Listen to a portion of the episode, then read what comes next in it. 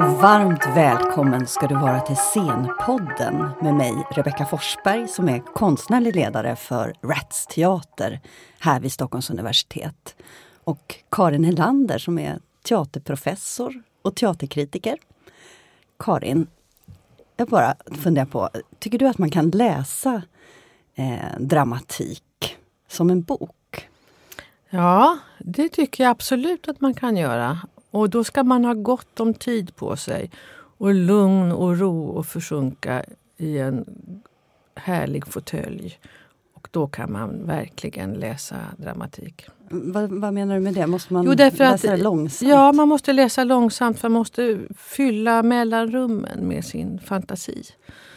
Mellanrummet mellan replikerna, tänker jag. Ja, vad intressant. Det här ämnet ska vi borra idag. Eh, för vi har en teaterförläggare här, Berit Gullberg. Varmt välkommen. Tack så mycket. Berit, vad, vad gör en teaterförläggare? Väldigt mycket olika saker. Läser bland annat pjäser som vi får tips om genom andra förlag ute i världen som vi samarbetar med. Genom att vi läser recensioner, läser artiklar, träffar mycket teaterfolk som kanske tipsar oss som författare eller framförallt blir uppsökta själva av författarna. Dramatikerna alltså. Och för att jag ska säga det så inte blir något missförstånd. Ett teaterförlag i vårt avseende publicerar inte pjäserna utan vi förlägger dem och sköter upphovsrätterna för dramatikerna så att vi placerar deras pjäser på scener över förhoppningsvis hela världen. Senast igår fick jag ett brev från Tanzania från en teaterchef som ville spela Johan, Jonas Hassen Khemiris Jag ring mina bröder. Jätteroligt. Tipset kom från en god vän som hade varit där, eh, eh, Margareta Sörensson. Så han skrev det och då tänker jag så där går det till liksom. Man Det är tipsar nät- varandra. Det är ett nätverkande. stort nätverk. Ja. Men du menar, man, man publicerar inte boken? Nej, Eh, det gör vi sällan. Mm. De ut, vi har för litet språk. Mhm. Eh, Svenskan? Svenskan är för litet språk för att det ska löna sig att publicera teaterdramatik. Eh. Om det inte är undantagsfall, författare, då går jag mm, inte emot det med det, men på sidan om lite när Karin du säger att det är lätt att läsa dramatik. En del dram sorts dramatik tycker jag är ganska hopplös att läsa. för att det kanske inte är något kul språk. Men däremot finns det eh, dramatiker som skriver väldigt litterärt. En sån som Lukas Svensson till exempel. Eller Agneta Pley eller, eller Staffan Göte. Som möblerar åt dig när du läser. Sen finns det ju de som är oerhört svåra att eh, fånga. Som en, I mitt fall har förlaget, Columbin teaterförlag, eh, två personer som är kan annat än bara dramatik. Den ena är skådespelerska, Lena Nylén. Och den andra är Richard Günther som är eh, regissör. Och de, deras sätt att läsa pjäser skiljer sig från mitt sätt. Så de, Vi läser finns väldigt- där ja. och, och läser, alltså Ja. det som kommer in? Ja. ja. De arbetar hos oss. Och på det sättet så kommer vi med väldigt många olika aspekter och det är väldigt kul. Jätteroligt att sitta och diskutera. Ja, så en läser, en, eller läser ni alla samma pjäs? Ja, det kan hända. Om det är en, vi ser att det är en viktig pjäs, någonting som är nytt eller som är spännande. Eller någon av våra författare har skrivit som vi uppfattar som väldigt väsentlig. Då läser vi alla tre, eller fyra, vi är fyra stycken som läser eh, den här pjäsen och diskuterar vem skulle kunna sätta upp den, vad tycker du om det här? Och det här är en drömroll, säger Lena som kan spela teater. Ja. Eh, på ett sätt som jag liksom eh, börjar fatta att ja just det, det är klart att det är. Ja. Jag tänkte inte på det på ja, en gång. Så. Så man har olika perspektiv i, vad, hur, hur det här pjäset, Absolut. vad den innehåller och Ja. vad den kan vara för Ja. någonting. Men kan det också hända, nej, det är klart att det inte alltid är lika lätt och det beror ju på vad det är för drama såklart. Men har det också hänt att en till synes knagglig text då, där som är liksom hinder och skavsår, ändå på något mirakulöst vis lyckas bli intressant scenisk? Absolut. Konst. Alltså, jag menar, du kan ju se regissörer förstöra pjäser totalt som har stor potential och är fantastiska. Eller en väldigt svår pjäs som de här frilägger på något sätt och hittar in i och gestaltar. Eh, Och vad jag blir väldigt upprörd över eh, med åren har det varit så att eh, man kan säga att den här pjäsen är så svår så att den går väl knappast att göra. Skulle jag vara regissör skulle jag kasta mig över den just för den utmaningen. Mm. Att lösa Att gå i, problemet. i närkamp med den Ja. och se att det här ska vi bryta upp, det här ska vi hitta in i, Ja. det här ska vi gestalta. Ja. Men du är alltså teaterförläggare och teaterförläggarchef. Ja, förlagschef kan man säga. Förlagschef. Så blir det enklare. Det är kort, Ja. kortare ord. Ja. Men då som förlagschef, då, då har du ett förlag där du har folk anställda? Ja, vi är sammanlagt åtta personer. Och det är alltså tre lektörer. Eh, Franka Gebert som är tysktalande, hon är hälften tyska. Så att hon läser och talar tyska absolut flytande och har jättefin kontakt med Tyskland. Dessutom sköter hon barn och ungdomsdelen. Med alla de, vi har hemskt mycket barn och ungdomspjäser. Underbara, det vet Karin. och sen är det då Rickard Günther som är tillfällig lektör hos oss och som läser som regissör. Och han har läst otroligt mycket och han är en fantastisk regissör så att då och då sätter han upp saker också som vi verkligen är glada för. Konsten att falla på galjasen senast, alltså Astrid, Astrid Stridsberg, eh, Sara Stridsbergs pjäs. Och eh, sen är det då Lena Nylén som är både skådespelerska och lektör och regissör. Hon kan jättemycket.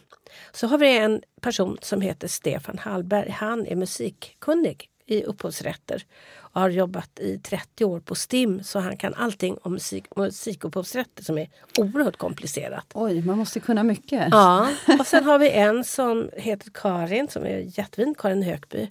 Hon sköter kontraktskrivning och det är ett jättestort och svårt område med mycket avtal som man ska kunna. Man ska kunna förhandla med rätt, på rätt sätt med folk både hemma och om, utomlands för det är olika regler som vem gäller. förhandlar man med då? Då förhandlar du med andra förlag eller om det är med svenska eller nordiska teatrar med kanske deras dramaturg eller deras ekonomichef. Så ni, ni liksom representerar författarens Ja, eh, roll i det här? precis. Eller översättaren. Mm. Jag har också väldigt många svenska översättare som, svenska översättare som översätter till andra språk. Hur många författare har ni? Ja, cirka 300 Mm. skulle jag vilja säga. Är det. Och då är det både svenska och nordiska? Ja, och utländska. utländska. Ja. Varför heter förlaget Colombin? Ja, det fanns en gång ett förlag som hette Harlekin. och, eh, men jag tänkte på den gamla komedien Larten där Colombina var en liten fräck tjej som var uppkäftig och satte händerna i sidan och sa ifrån. Och det var väldigt roligt tycker jag. Så att, eh, nej men Colombin var väl fint. Och då sa Staffan Göte till mig, ja och det betyder egentligen också den lilla duvan. Så att ibland får jag väl spela duva också då. Så att det stämmer. Staffan Göte är dramatiker och också förlagd hos er. Ja, Mm. och det är vi väldigt stolta över. Han hör ju till eh, de tongivande i den svenska dramatiken från början. Hans stora genombrott var ju då En natt i februari. Mm. Där han hade ett helt nytt sätt att berätta för barn och om barn och om sig själv och sin barndom. Mm.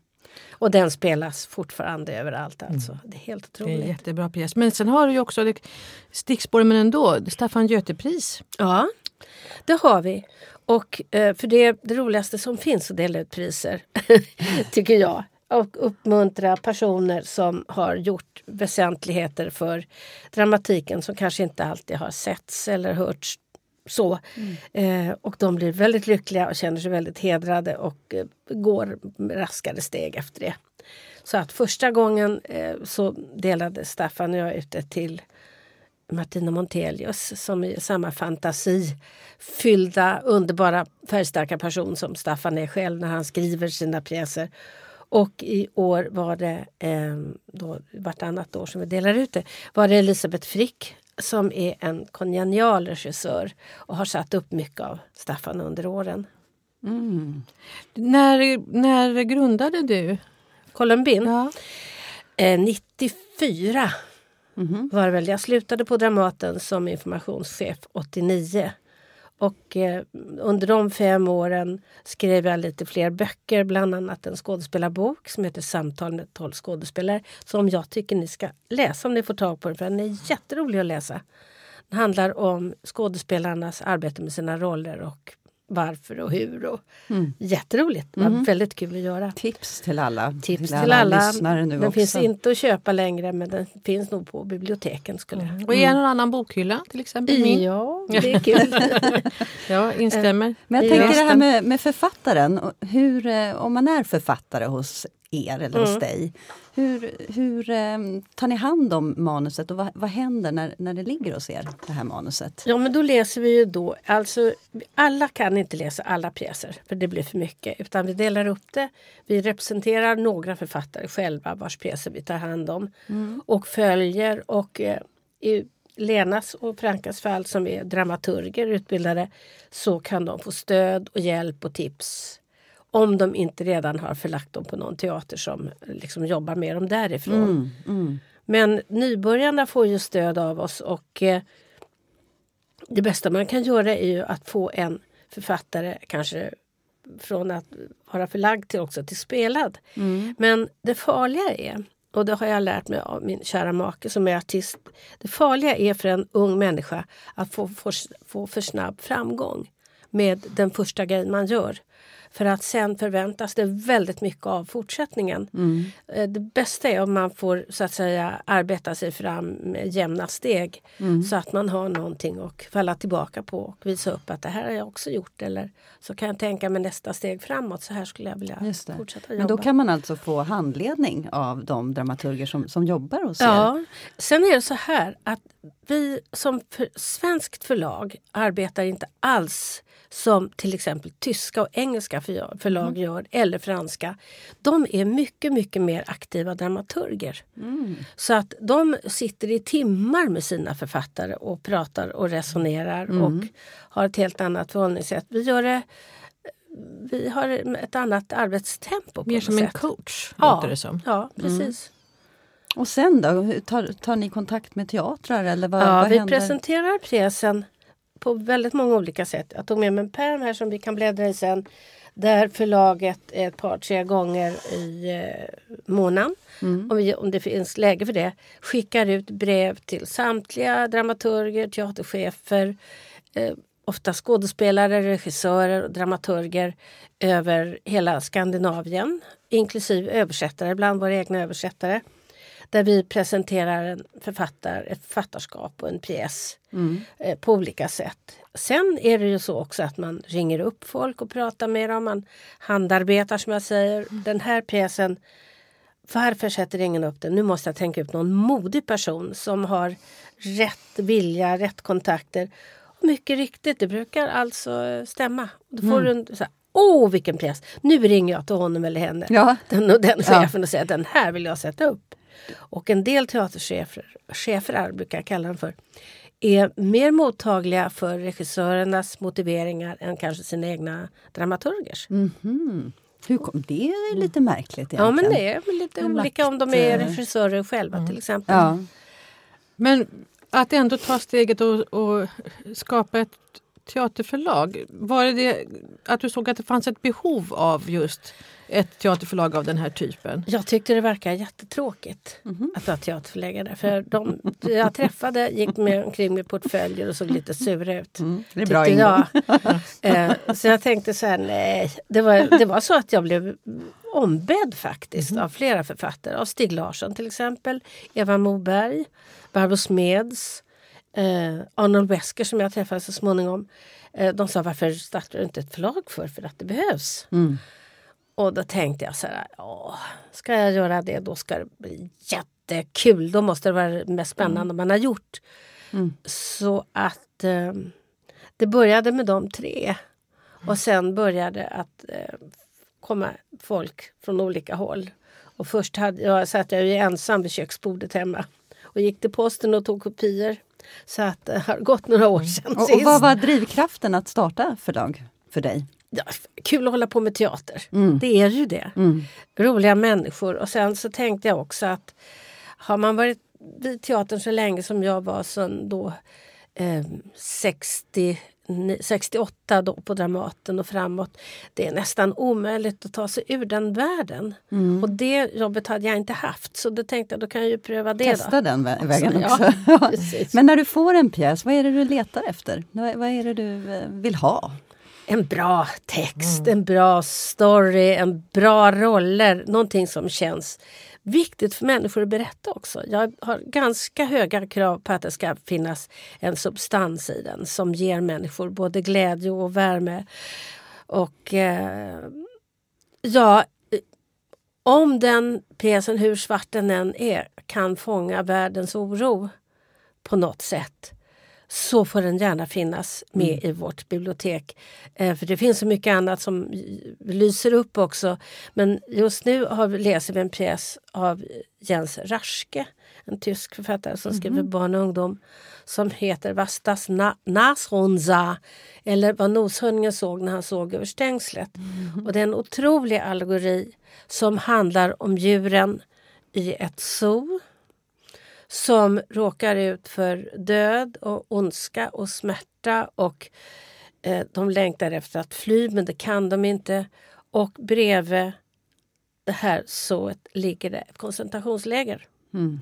Så att den är som en brögelmålning på något sätt. Den är oerhört vacker, den är svart, den är poetisk, den är hemsk. Mm. Men alltså världen idag är ju hemsk. Så att på något sätt känns det som en lättnad att få bilderna klara på det här sättet. Eller tyd, tydliga. Och det är inte många teatrar som kommer spela dem. Men gör man den rätt. Den går, spelas enormt mycket i Tyskland. Som naturligtvis har en helt annan relation till koncentrationsläger. Mm. Eh, Om man så säger. Men det finns ju flera länder som har. Eh, Men den är, den är alltså, har allegorins grymhet och sagans skönhet på något sätt. Och eh, vi som har läst den på förlaget tycker den är helt fantastisk. Det här är när bara- den spelas ja. i Tyskland, eh, det låter ju jätteintressant tycker jag. Spelas Gör för man, barn? Ja, men precis för barn. Eh, drabbas eller följs det av en debatt? Alltså finns det en offentlig debatt kring Jag tror vad barn att den tål? gör och-. Jag är inte tillräckligt påläst om Nej. det ännu. Men jag uppfattar den inte som lämplig för barn från 11 år som de skriver från förlaget. Utan i Tyskland. Utan jag tycker att den ska spelas för vuxna och barn så att de kan tala om det här. För att du kan inte släppa ett barn ensam med en sån här svart saga alltså. Som en familjeföreställning. Ja, en familjeföreställning låter mycket gulligare. Då är det Klas Klättermus. Men vuxna och barn absolut. Jag tänker om man får vara kvar lite i barn och ungdomsdramatiken. Som du säger, du har, ni förlägger ju väldigt mycket av den svenska och överhuvudtaget, tänker jag, nordiska barn och ungdomsdramatiken. Och du måste ju, det har du gjort länge. Kan du se någon tendens i eh, vad dramatiker och författare skriver för barn och ungdomspjäser idag och om du jämför bakåt över Ja, tid? om vi jämför med hur barnteatern ser ut i Norge eller Danmark eller utanför, kanske inte Tyskland men England och så, så är det ju väldigt mycket saga och gulligt och troll. Och är det, Baktus och Karius eller vad det heter, jag menar, och, eller mm, Folk och rövare i Kamomilla stad eller Reisen till julekärnen i Norge. Vi har inte det. Och vi gjorde en katalog som jag började skratta när vi sa vi skulle göra kategoriseringar. Det heter barn och sjukdom, barn och död, barn och skilsmässa, barn och sexualitet, barn och kärlek, barn och krig. Så att det var alla de tematan hade vi, har vi som genomgående i våra pjäser. Men plus detta finns det ju jättemycket humor. Det finns väldigt mycket eh, skoj, alltså humor och poesi. Och det är väl så här att det är från Susanne Ostens tid naturligtvis det här kommer.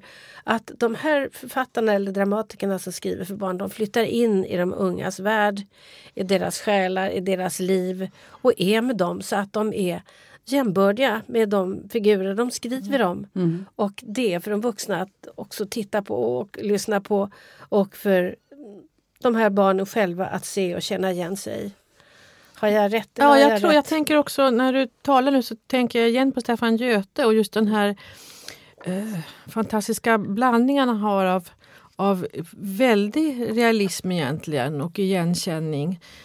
Och någon slags magiskt fantasteri och hur det liksom glider in i varandra. Och det finns ju många av de unga dramatikerna som har också, inte minst Martina Montelius som du nämnde Absolut. förut, men även andra som Ja. har den där eh, kombinationen som kan bli väldigt stark. Absolut. Eller lättheten och förtvivlan hos en Sofia Fredén som jag tycker skriver helt underbart. Ja, men de, de gör det allihopa.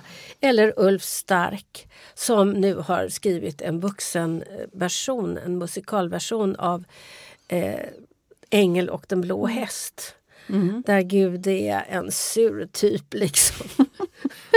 som är svartsjuk på den här kärlekshistorien. Ja, det- Han, han, Ulf vill ju predika tresamheten och han lyckas med det. Och den är så underbar och jag sitter bara och tänker gud vad det är ljuvligt med det här. Ja. Och den gick ju för ganska små barn, till exempel Ja. på Dockteatern till ut. Ja, och på minns jag Dramaten. Och på Dramaten också, Ja. precis. Men hur, hur står sig barndramatik då eh, i, i Norden om det ser så olika ut?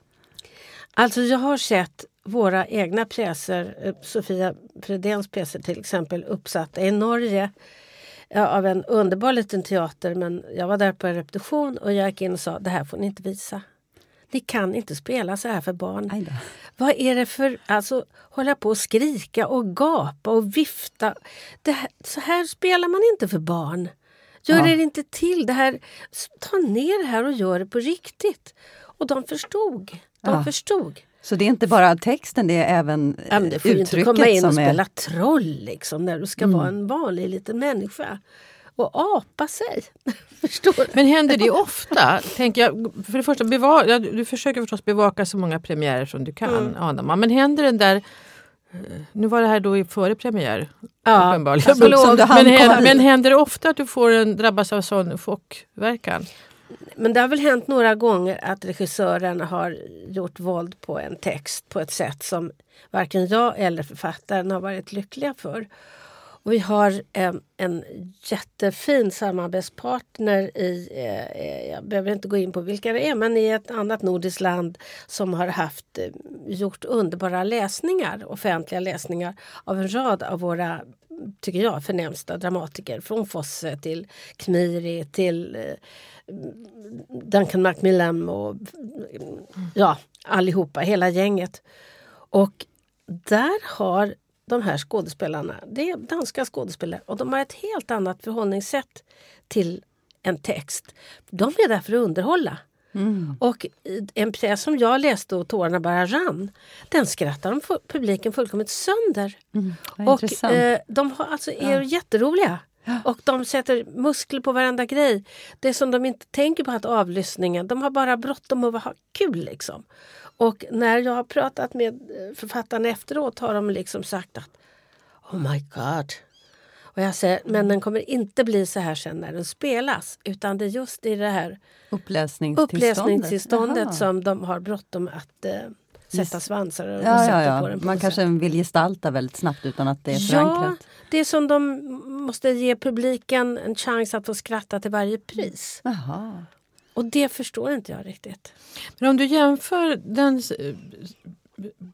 dramat, alltså, drama, eh, svenska dramatiken med internationell dramatik, för du har ju också många eh, dramatiker utanför Sveriges gränser. Kan du se några skillnader då även vad det gäller vuxendramatiken? Ja, det är det ju.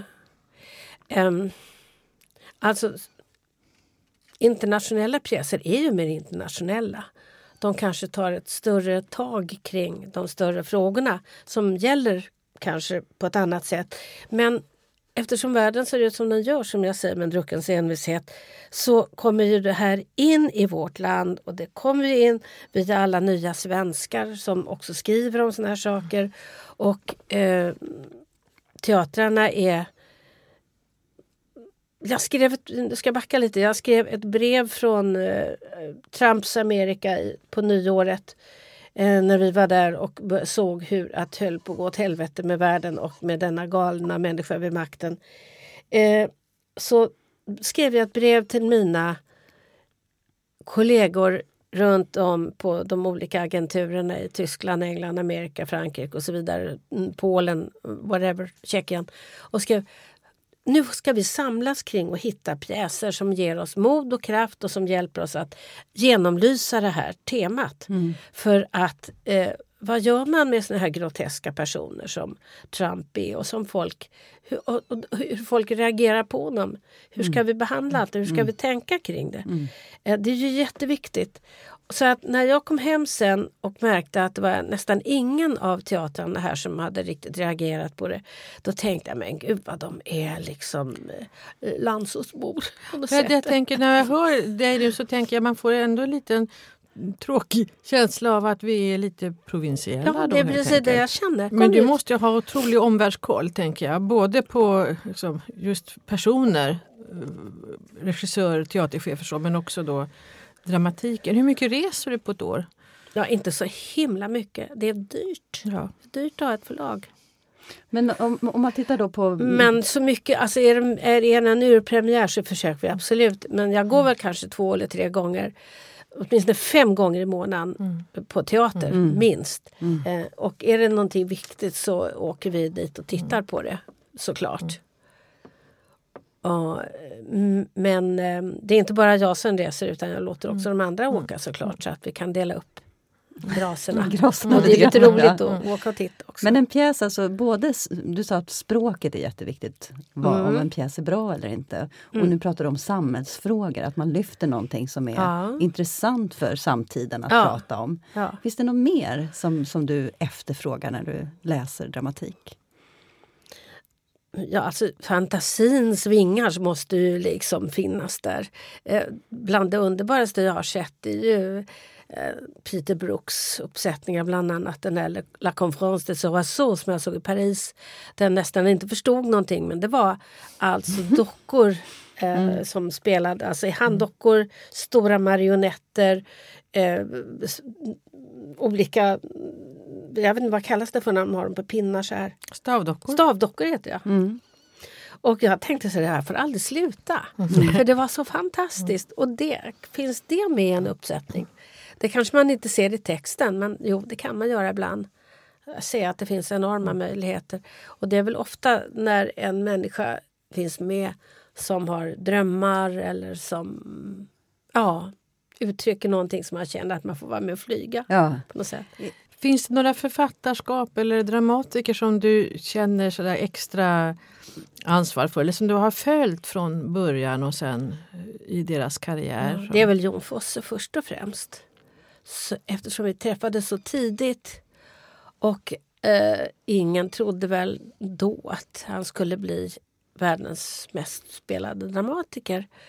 Vilket han väl i stort sett är. Vi får ju hela tiden mm, brev från länder som man inte visste fanns. inte vet vilket språk de talar en gång. Eh, och det har väl att göra med hans mystik, med hans poesi, med att han är, kommer från ett ingenmansland. Alltså, han beskriver människor som kan leva precis var som helst med mänskliga eh, konflikter och känslor och eh, uttryck. Så att eh, det har varit en otrolig resa att vara med. Vi ju, har ju blivit väldigt, väldigt nära vänner också. Och eh, varje dag kommer väl något brev från någon av oss till den andra. Så jag ska försöka skriva ut dem där och spara dem. Mm. Ja, kul att ha någon göra. gång. Vilket Väldigt källmaterial säger forskaren Ja. i mig. Ja, och han blev ju, han eh, konverterade ju till katolicism så att han eh, har ju det där ljuset och förtröstan i sig när han skriver mycket.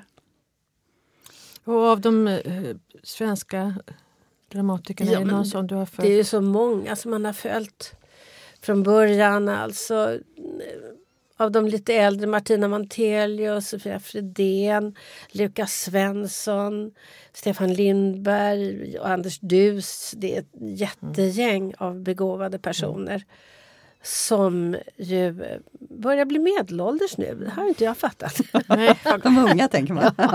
De är fortfarande härligt. unga. Och kommer en ny generation då som du ser? Ja, det gör det. Det kommer nya generationer och eh, Alejandro till exempel. Får vi Leiva. Wenger. Ja. Och eh, Johanna Emanuelsson. Och, eh, men det, vi försöker ju att eh, bevaka de unga de, också genom eh, högskolorna och liksom vi går på deras, lyssnar på deras uppläsningar eller spelningar som de har. Eh, då, då de presenterar sina nya unga adepter. Mm. Jag tänker både Alejandro Leva Wenger och Johanna Emanuelsson förknippar jag ändå med eh, politiskt, ja. både subtilt och nyanserat men också ganska vasst ja. och eh, komplext ja. innehåll. Är det också någonting som den det finns nog mycket nu. Ja, det tror jag. Men sen finns ju det som det, det kommer bli det stora problemet och som vi tycker många inte om. Och det är den här devising. Alltså den teatersort där författaren bara är en del av en pjäs och en föreställning där alla liksom pinglar i pottan som mm. vi säger. Alla får vara med och lägga sig i. Och eh, jag vet att många av de unga författarna har varit väldigt upprörda över att man inte fick gå slut sin kurs till sista året och lära sig mm. hantverket. Mm. Och istället eh, låta folk hålla på. För man måste ju kunna, man måste ha sitt redskap mm. klart. Sen kan man vara fri att göra saker. Och det kan inte vara så att i vissa sammanhang, tänker jag, devising-sammanhang, att dramaturgen eller dramatikern i det här fallet kan få en annan uppgift än den sedvanliga ja. som kan vara positiv också? Eller är det alltid problematiskt tänker du?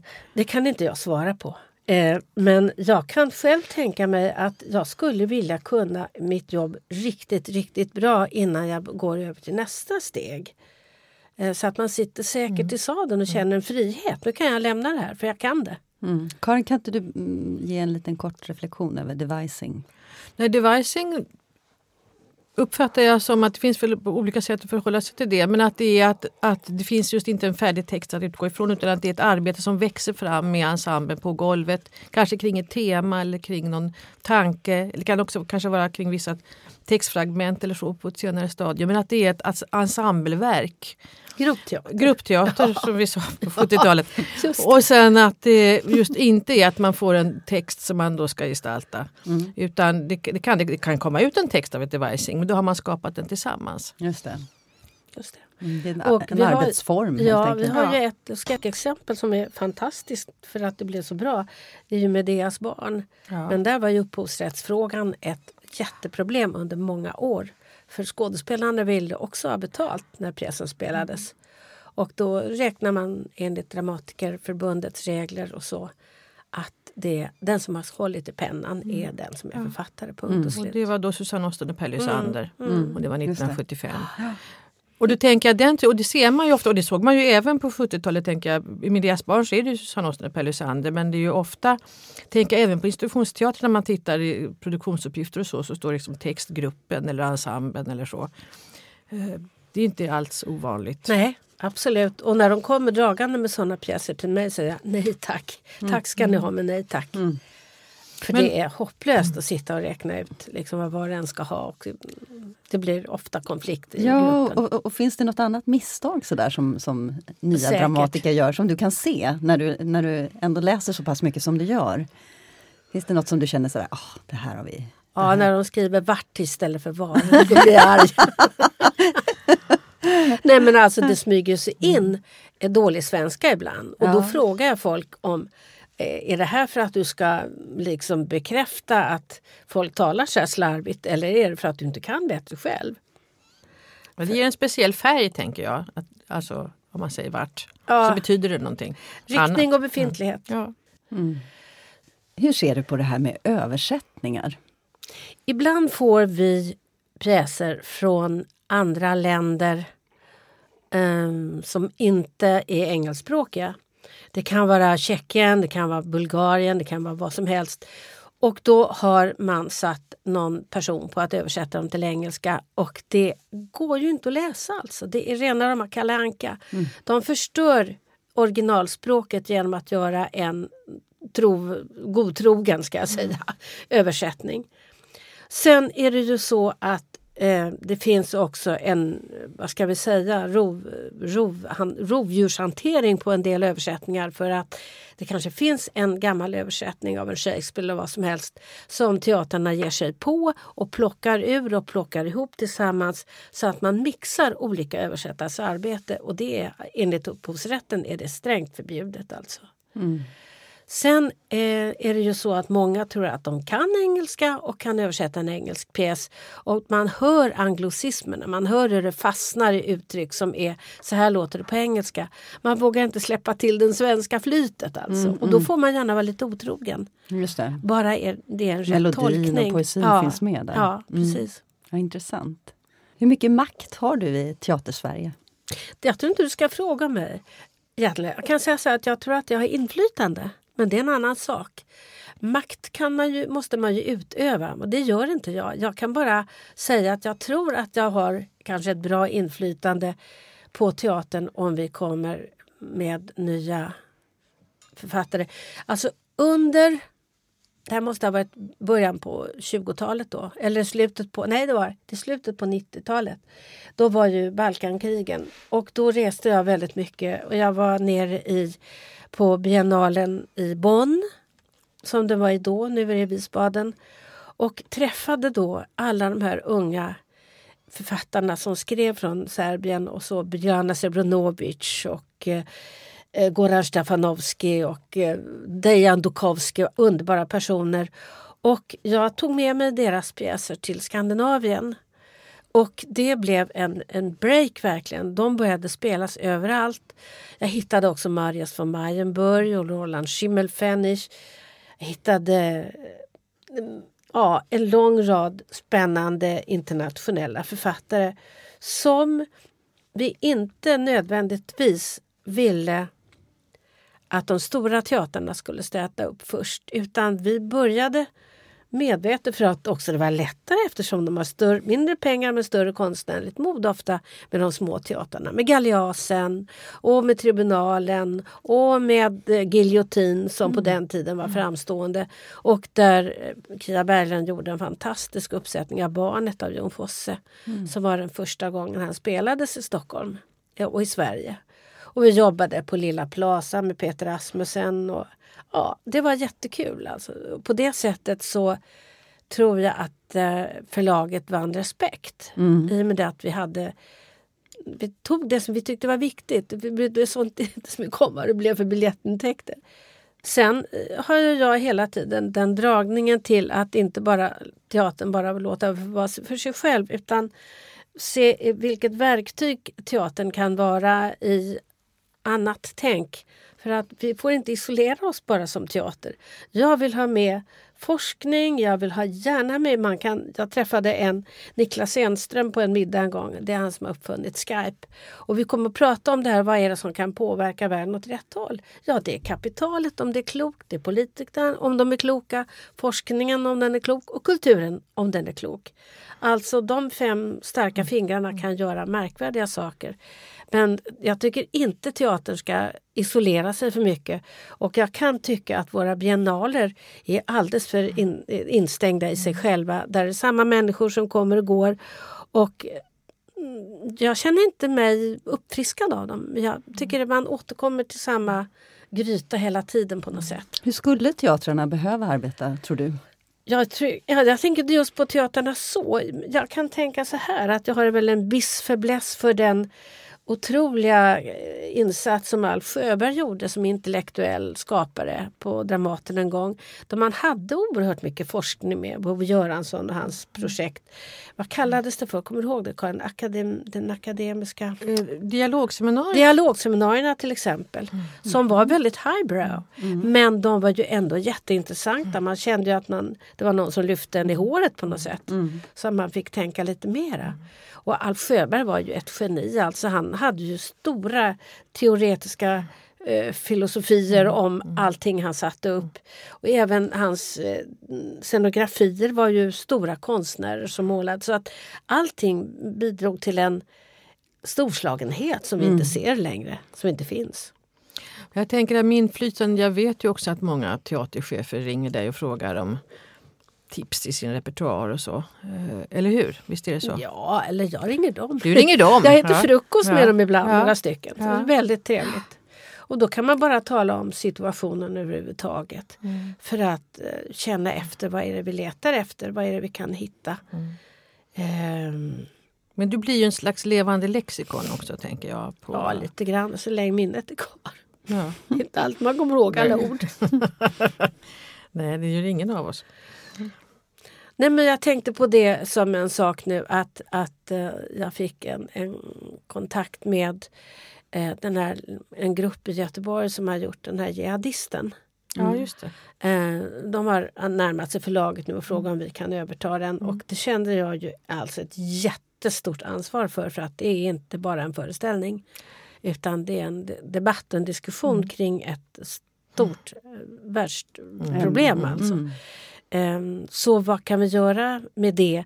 Jag har också kontakt med Stina Oskarsson som skriver ja, pamfletter kan man väl inte säga men hon har skrivit ett antal eh, dialoger kring klimatfrågorna med olika personer som deltar i för och emot. Och det har jag skickat ut till teatern och sagt läs den här och se om ni kan ha en läsning på teatern och sen låta någon som kan frågorna här uppe vara med och diskutera och pu- publiken får vara med i ett rundsnack. För det är också väldigt roligt när teaterna tar samhällsfrågorna i den formen på allvar. Mm. Och det, finns sitter ett- Lisen Stormen Ja. på Dramaten som, som ju var en fantastisk Men då upplevelse. töjer du ju ändå ramarna för liksom vad dramatik vanligtvis Ja. kan tänkas vara. Även om det fortfarande som i Stina Oskarssons fall är Mm. en specifik författare, dramatiker eller författare Ja. Då, som har hållit i pennan och inte ett allmänt Mm. grupparbete eller så. Jag tycker det är roligt. Jag vill göra allting. Teater ska vara allting tycker jag. När har du blivit som mest överraskad av någon av de pjäser som du har? Ja, det var nog när jag såg eh, Jon Fosses, eller vi, vi var ett helt gäng som åkte ner och tittade på det. Anita Björk och Gunnel Lindblom och Irene Lind och jag och Jon åker till Paris och ser eh, Claude Rechys uppsättning av Quelqu'un va venir, alltså någon kommer att komma. En pjäs som normalt tar högst tre kvart att spela.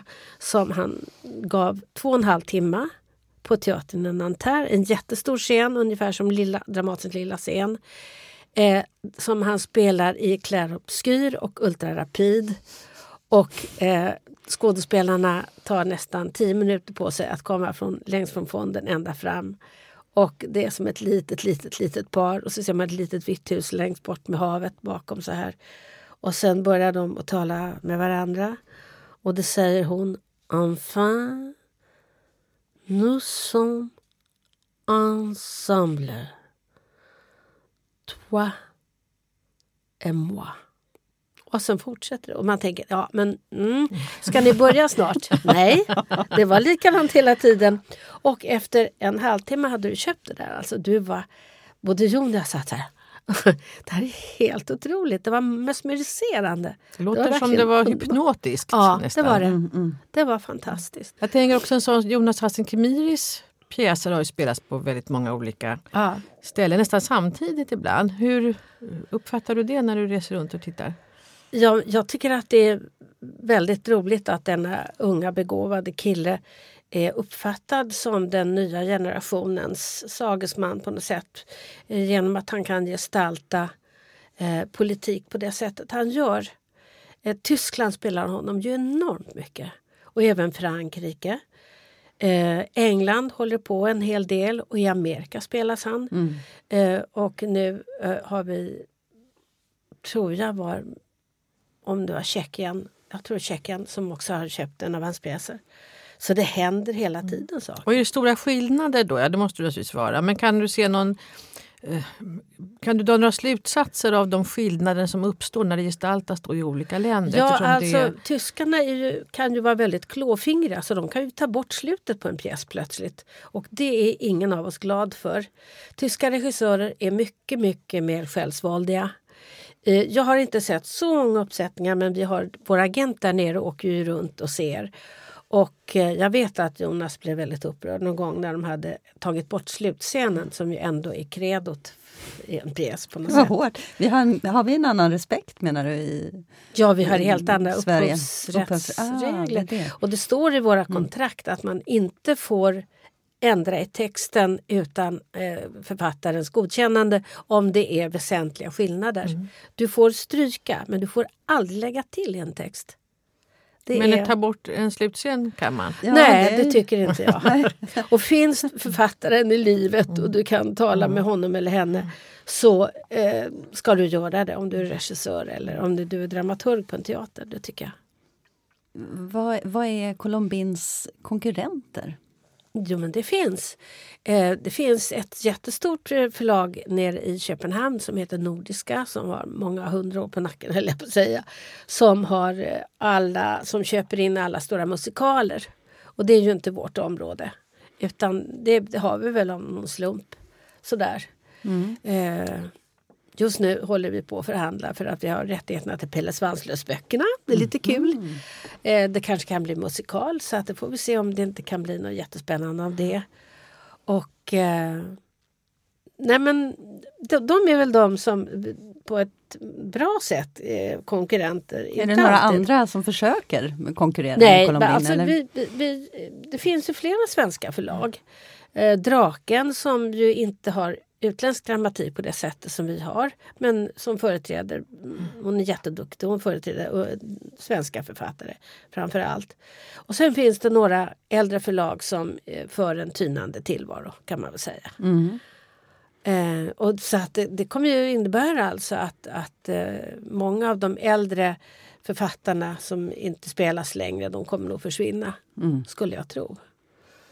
Hur håller du den här passionerade lågan som du verkligen har för dramatik levande? Jag tror att det ligger i mina gener. Faktiskt. Att jag är är energisk och jag tycker det finns så mycket lust i teatern. Det finns så mycket som bidrar till att det är spännande. Det känns också som att du, jag tänker den här frågan, vad skulle du vilja se för ny dramatik? På ett sätt så har du ju redan talat om att du tycker att mycket finns som är jättespännande men att det saknas kanske lite mod då på i teatersverige att ta sig an de här eh, nya spännande och ibland brännbara eh, pjäserna. Men finns det ändå någonting som du saknar i dramatiken? Herregud vad svårt. Svårt att svara på faktiskt. Ehm, nej men alltså jag kan väl säga det att när jag läser de här pjäserna som jag känner att folk har ett sånt motstånd till för att de kanske är svåra att sätta upp. Det är liksom det det handlar om på något sätt.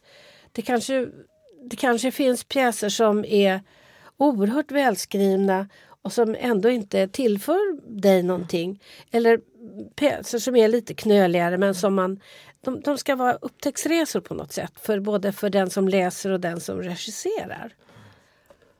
Så tänker jag. Och sen låter det också lite på det som att det, att det finns ändå ibland hinder av den ekonomiska Ja, jag tror att krassa är, verkligheten bakom. Ja, att det kan vara lite grann att eh, man är rädd för att publiken inte ska komma. Vad vi har märkt, eh, som jag inte är lycklig för och det tror jag inte någon är egentligen. Det är att teatrarna gör väldigt mycket själva. Du ser ibland en repertoar där säger, vad är det här för någonting? Jaha, det är några stycken som har gått ihop och hittat någon och sen har de suttit och skrivit ihop någonting själva på ett tema eller något sånt. När det finns massor av färdiga bra pjäser. Har du Så. några knep för hur du läser? Alltså, du kan dela Måste med vara utvilad. Om du läser en pjäs så börja inte med nästa på en gång utan låt dem få funka in. Och det är svårt om man har en tre, fyra stycken som man ska beta av på en dag. Men man måste ge pjäsen en chans. För är man på dåligt humör eller trött då är ju nästan ingenting bra. Eller stressad tänker jag. Ja, Läser du alltid tyst eller läser du högt ibland? nej jag tror jag läser tyst. Om det inte är franska för det är så vackert. Då försöker jag. Vi ska avrunda. Tack Berit Gullberg för att du kom hit till studion och pratade om ditt arbete som teaterförläggare med den kraft och energi som du har. Och jag tänker också att vilken uppmaning till teatrarna att faktiskt öppna upp för samhällsdebatt som dramatik faktiskt kan vara oerhört viktig för. Och tack Karin. Tack själv. Vi ses igen om två veckor med en ny spännande gäst, så missa inte det. Varmt välkomna då.